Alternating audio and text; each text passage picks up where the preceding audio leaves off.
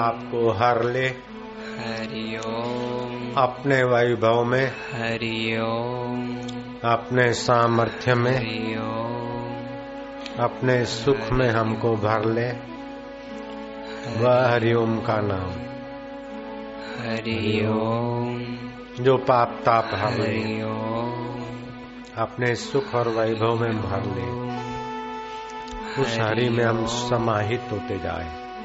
हरि ओम। भयनाशन दुर्मति हरण। कली में हरि को नाम। निश दिन नानक जो जपे सफल हुए सब काम।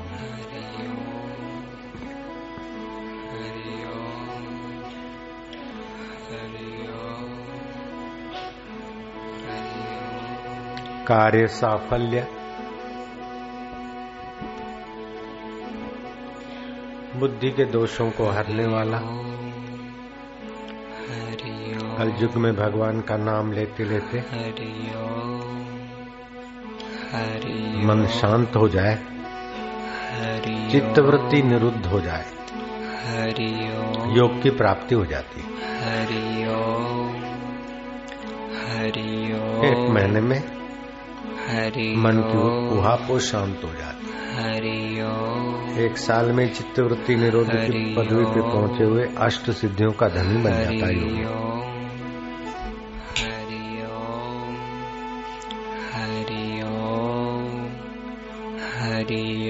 ओम हरि ओम हरि ओम हरि ओम हरि ओम ऐसी अवस्था होगी कि बोले बिना ही शांत होते जाओगे। फिर मन इधर उधर जाए फिर हरिओम में लग जाया करो। ओम हरि ओम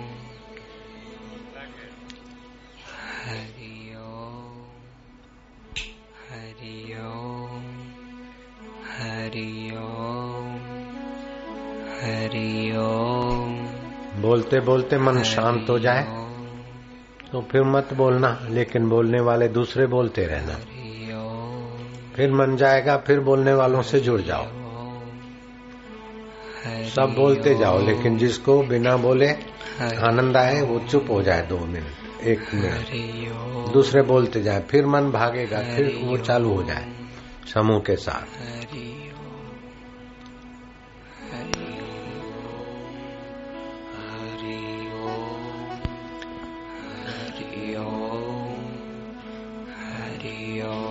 ध्यान के समान कोई तीर्थ नहीं। हरि ओम हरि हरि तंत्र ग्रंथों में ध्यान की महिमा गीता में ध्यान की महिमा। हरि ओम। बहुत सारे ग्रंथों में ध्यान की महिमा है।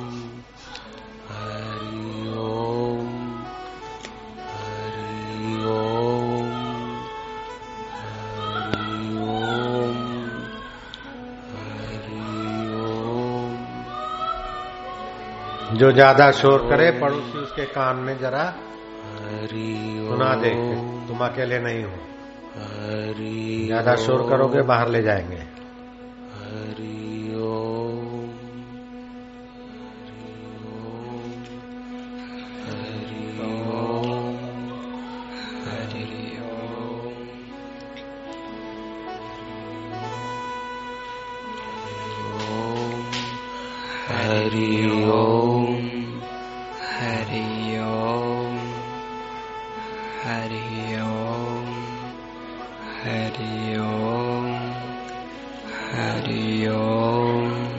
पाप ताप हर ले ओम स्वरूप अपना आत्म शांति भर ले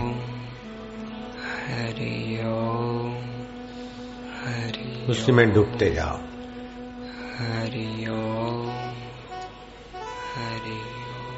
रक्त के कण पावन होते जाए। बहत्तर हज़ार नाड़ियाँ शुद्ध होती जा रही है। मन पावन हो रहा है। हरि ओम मन कहीं आता जाता नहीं। मन की वृत्तियाँ नहीं होती वृत्तियाँ चित्त की होती वो चित्त की वृत्तियों पे सवार होकर भागता रहता है भटकाता रहता है। चित्त शांत होने से मन शांत। चित्त की वृत्ति में हरिओम शांति की शांति चाहते ही मन शांत। हरिओम हरिओम हम शांतात्मा में अपने चित्त को भगवत प्रसाद में, भगवत शांति में, भगवत आनंद में, भगवत सत्ता में चित्त को शांत पा रहे हैं। शांत करना नहीं है, उसे शांत पाना है। साधारण आदमी ऐसे ध्यान में बैठ नहीं सकता। हम बैठ रहे हैं ये भगवान की गुरु की कृपा है।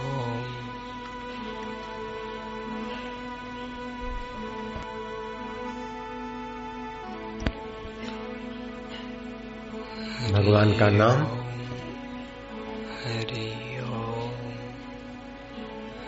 और भगवान में विश्रांति। चित्त को अपने आप भगवतमय बना देता है।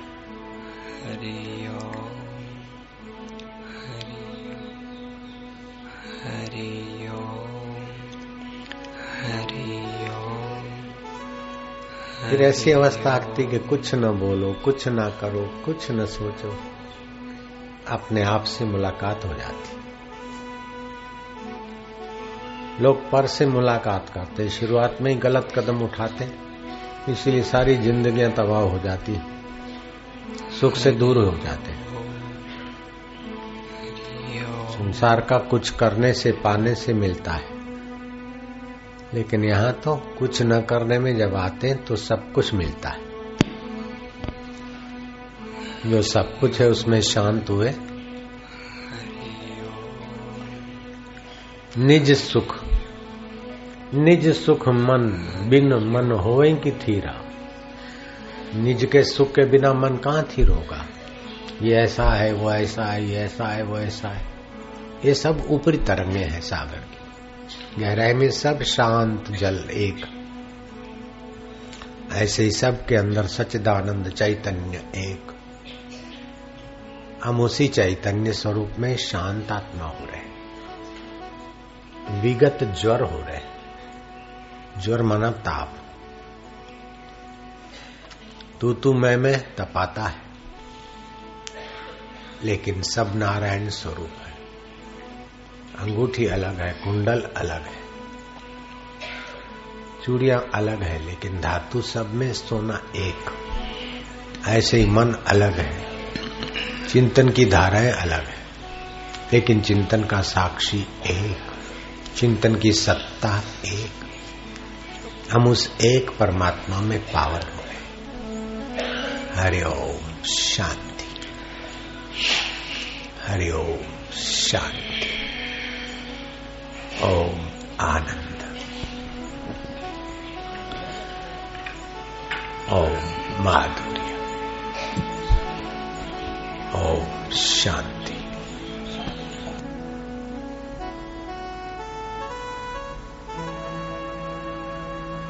मुझे वेद पुराण कुरान से क्या? मुझे शांति का पाठ पढ़ा दे कोई मुझे अपने चित्त चैतन्य में शांति, सुख में डुबा दे कोई। बाहर का पाना खोना कई जिंदगियाँ तबाह कर देता है। न पाना है, न खोना है, अपने परमात्मा में ही डूबना है।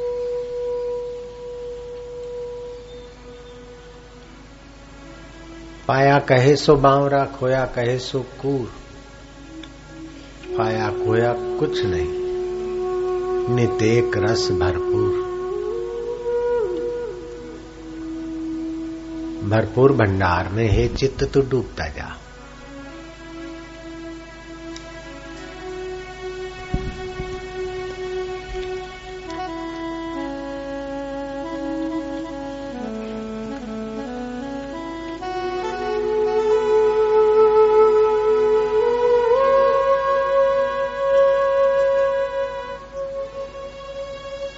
चित्त के प्रसाद के बिना पापों का अंत नहीं होता, दुर्वासनाओं का अंत नहीं होता।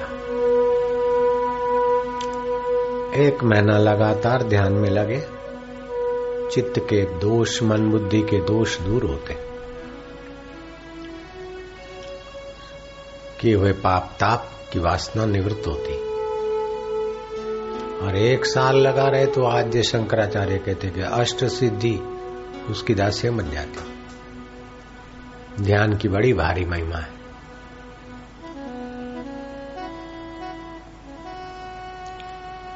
भगवत ध्यान, भगवत शांति।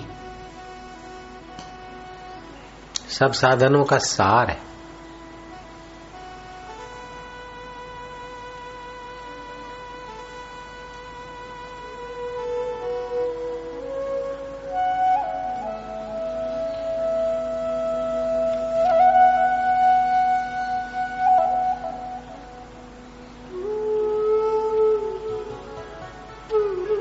तुलसीदास ने कितना साफ़ सत्य प्रकाशित किया है। तुलसी गुरु संगति, गुरु खेड़ सो, लघु संगति, लघु नाम। गुरु माना जो शुद्ध प्रकाश में, शुद्ध परमात्मा में। गुरु की संगति से गुरुत्व के तरफ़ जाते हैं। हल्की संगति से, लघु संगति से लघु काम, लघु नाम, लघु चिंतन।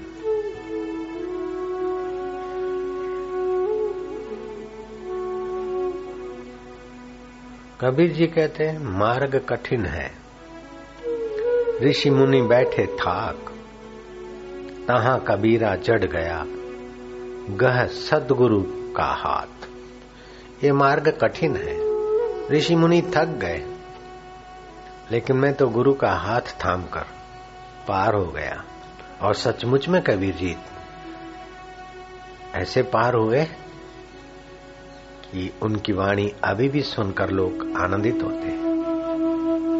कबीरा मार्ग कठिन है, ऋषि मुनि बैठे थाक। तहा कबीरा चढ़ गया, गह सदगुरु का हाथ। गुरु संगति, गुरु खेड़ सो। लघु संगति लघु नाम चार पदार्थ में गने, नरकदार हूँ काम।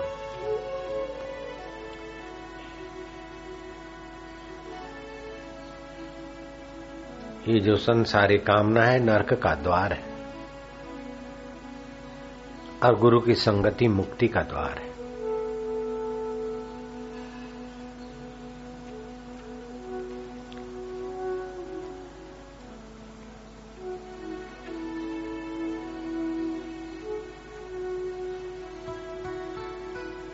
इस्लाम धर्म के सूफीवाद में चार साधन बताए हैं। पहला साधन शरीयत, नमाज़, रोजा, जकात आदि। दूसरा साधन तरीकत बाहर से ध्यान द्वारा अंदर आना, ईश्वर अल्लाह के सन्मुख होना, मौन धारण करना, संयम और एकांत में रहना, कष्ट सहिष्णु होना, ये इस्लाम धर्म का दूसरा साधन। बाहर से भीतर आना। तीसरा साधन, मरिफत। अर्थात मुरीद, गुरु। के ज्ञान को प्राप्त करना। मुकाम तोबा। अर्थात अपनी गलती का प्रायश्चित करना।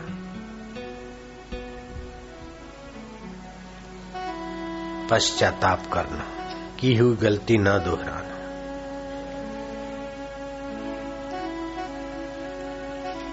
और चौथा साधन,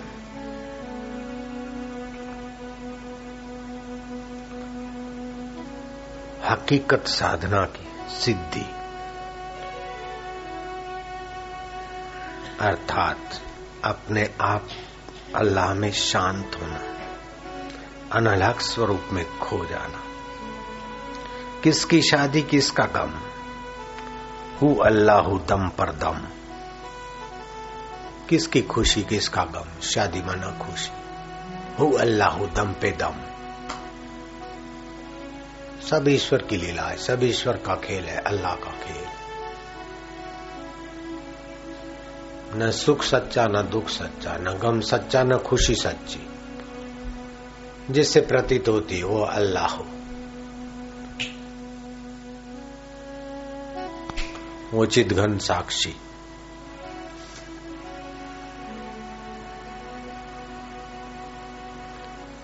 तीसरे साधन में है मरीफत। मुरीद साधक के मार्गदर्शन में ज्ञान प्राप्त करे। मुकाम।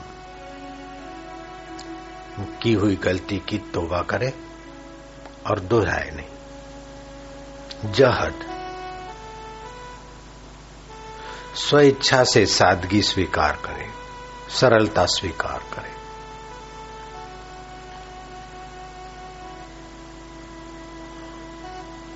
संतुष्ट रहे।